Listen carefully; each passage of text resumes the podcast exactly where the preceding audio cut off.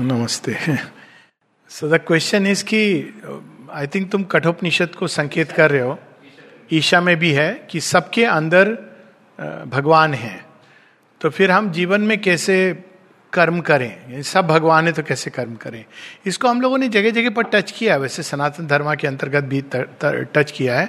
तो इसमें हमको दो चीज़ों में डिफ्रेंशिएट करना है। एक है spirit as the essence of everything सब चीज़ों के कोर में जाओगे तो वो एसेंस भगवान है। और दूसरा है उसका मैनिफेस्टेशन तो मैनिफेस्टेशन में हायर है। गंगा जल वही है, हिमालय से लेकर के सागर तक। लेकिन गंगा जल की अगर शुद्धता में जाओगे तो जो गोमुख से निकल रहा है या अगर उसके भी आगे चले जाओ, सूक्ष्मता में, जो शिव जी की जटा में है या उसके भी आगे चले जाओ तो जो ओरिजिनल स्वर्ग गंगा है, वो उसका ओरिजिनल मूल स्वरूप है। जैसे जैसे वो नीचे आती है वैसे वैसे वो दूषित होने लगती है। तो मानव नेचर के ह्यूमन बींग्स के भी साथ ऐसा है कि एसेंस में सबके भगवान है। ये हमारे वननेस का आधार होना चाहिए। ये हमको भूलना नहीं चाहिए। सदैव स्मरण करना चाहिए। लेकिन अब इसका क्या अर्थ हुआ कि मैं सांप को गले में लपेट लूँगा? नहीं, क्योंकि अब वहाँ मैनिफेस्टेशन है। सांप के अंदर भगवान एक सीमित रूप में प्रकट हो रहे हैं और उसका अपना एक धर्म है। इसको धर्म कहा गया, जो सांप के लिए बिल्कुल उचित है। सांप का धर्म है काटना और काट करके विष दंत करना, ये उसको दिया गया है उसकी सुरक्षा के लिए, क्योंकि वो ज़मीन में रेंगने वाला कीड़ा है। अगर वो उसको ये ना दिया जाए तो लोग उसको मार के पूरी प्रजाति समाप्त कर देंगे।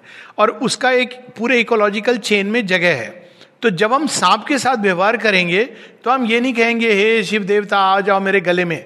आप दूर से उसको दूध पिला दोगे, क्योंकि वो ठीक है, उसके अंदर भी भगवान है। लेकिन आप उसको गले में नहीं लपेटोगे जब तक आप शिव नहीं हो। सो so, ये हमको समझना है कि मैनिफेस्टेशन में भगवान स्वयं को सीमित करते हैं।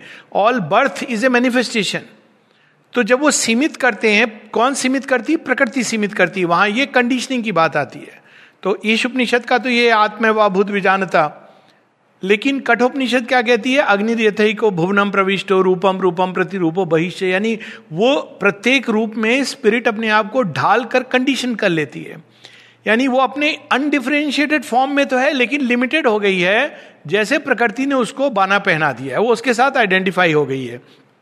मैं मैं हूँ, चाहे काला चश्मा पहनूं या श्वेत चश्मा पहनूं या नहीं पहनूं या लाल चश्मा पहनूं। लेकिन जब मैं काला चश्मा पहनूँगा तो मुझे चीज़ें एक तरह से दिखेंगी, लाल चश्मा पहनूँगा तो दूसरे तरह से दिखेंगी। तो प्रकृति के अंदर या चराचर जगत में, सृष्टि के अंदर भगवान ने स्पिरिट ने अपने आप को, आत्मा ने स्वयं को कंडीशन करने के लिए उस उस तत्व की ग्रोथ के लिए रादर उन्होंने प्रकृति के घेरे में चले आए हैं, सीमा में। और उसी में ऑपरेट करते हैं। अब वो उनका ऑपरेटिंग सिस्टम है। अब इसको हम बदल नहीं सकते हैं। तो जब हम ऑपरेट करते हैं प्रकृति के साथ या मैनिफेस्ट जगत में तो हमको दोनों चीज़ें स्मरण रखनी है। अब दोनों चीज़ें स्मरण रखने से क्या होगा? जब हम उसके प्रकृति के साथ डील कर रहे हैं तो हमको ये स्मरण रखना है कि यहाँ उस, उसका सुधर्म क्या है, उसकी गति क्या है, उसका विकास, ये सब चीज़ें हमको ध्यान में रखनी है। लेकिन जब हम स्मरण करते हैं भगवान को तो हम जैसे भी डील करते हैं, हमारे हृदय में सदैव एकत्व का भाव रहता है। एकत्व का भाव रहने से हमारे लिए उसके प्रति कभी घृणा नहीं आएगी, कभी उसके प्रति द्वेष नहीं आएगा, ईर्ष्या नहीं आएगी, ये सब चीज़ें नहीं आएँगी।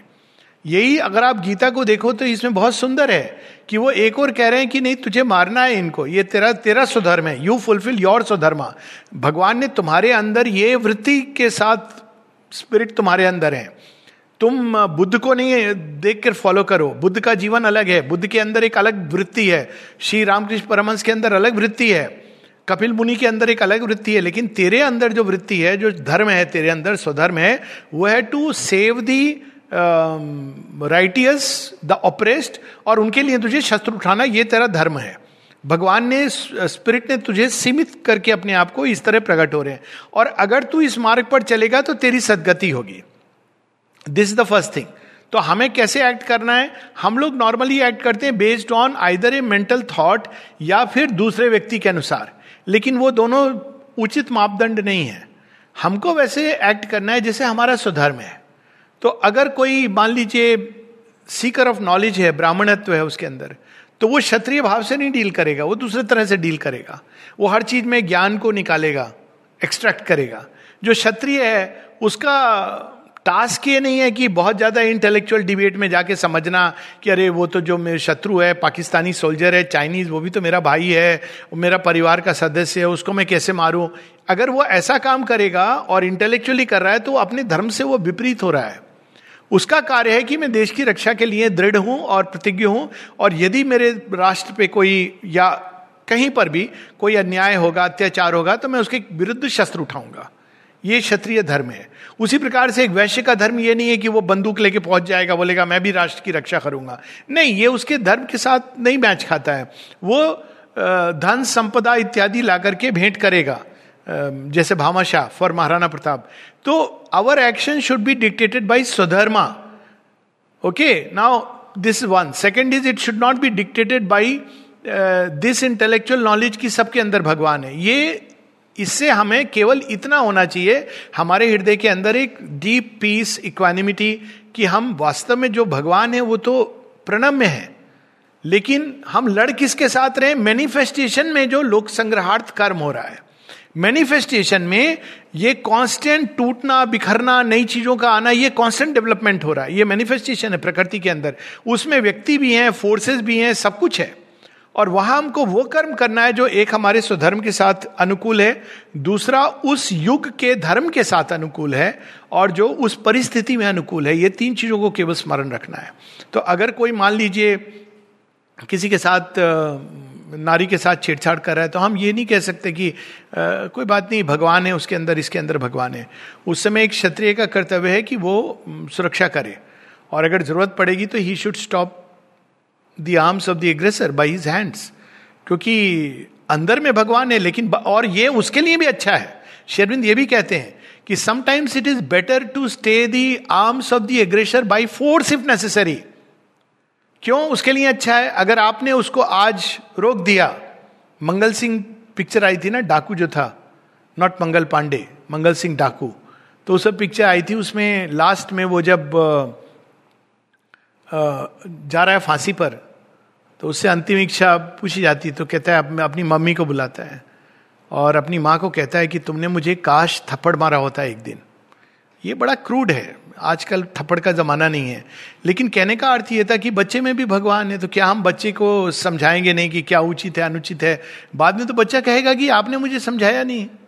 तो ये तो हमारा काम है।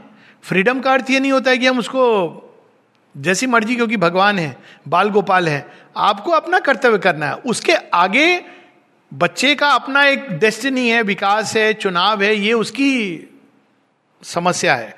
और इसको हम हर लेवल पे ले जा सकते हैं। आप जैसे एक गाय के साथ व्यवहार करेंगे, वैसे आप एक सांप के साथ नहीं करेंगे, सिंह के साथ नहीं करेंगे। तो यहाँ पर हमको प्रकृति के खेल में मैनिफेस्टेशन में इसको समझना है। और जो भ्रमित हो जाते हैं, इसीलिए ईशुपनिषद ही हमको बड़ा सुंदर रूल देती है। वो कहती है, दो प्रकार के अंधे होते हैं, लोग माई वे एक होते हैं जो, अनेकत्व में फंसे हुए हैं। ये अलग अलग चीज़ें और उसके हिसाब से डील कर रहे हैं। कहती कि ये तो अंधे होते हैं। दूसरे कौन से अंधे होते हैं जो केवल सब एक है? तो उसमें वो अंधम तम प्रविशंति। तो वो केवल विद्या की उपासना करे, नहीं, सब एक है, सब भगवान है, सब भगवान है। तो आइडियल क्या है? तो वो कहती, विद्यांच विद्यांच, यस्त द्वेदो भयम सा। It's all very practical knowledge लोग इसको फिलोसफिकल बना दे। वेरी प्रैक्टिकल कि आपको बैकग्राउंड में विद्या रखनी है। मेरा कोई द्वेष नहीं है इसके साथ। ये भी भगवान है। लेकिन इस समय यदि मैं इसको अगर आवश्यकता पड़े तो युद्ध के द्वारा इसको निर्णायक नियति नहीं दूँगा। तो ये अपने लिए भी हानिकारक होगा और विश्व के लिए हानिकारक होगा। तो दोनों की दृष्टि से, बल्कि जब वो इस भाव से आप किसी का हनन भी करते हैं तो आप भी हायर स्टेट में जाते हैं और वो व्यक्ति भी, इसीलिए जब श्री कृष्ण वध करते हैं तो उसको वध नहीं कहा जाता है उसको उद्धार कहा जाता है, क्योंकि जो आत्मा अंदर स्टाइफल्ड फील करती है। कि ये कैसा शरीर है, कैसा मन है जिसके अंदर मुझे मिसयूज किया जा रहा था तो इस दृष्टि से हमको देखना है I think that's what the question is about.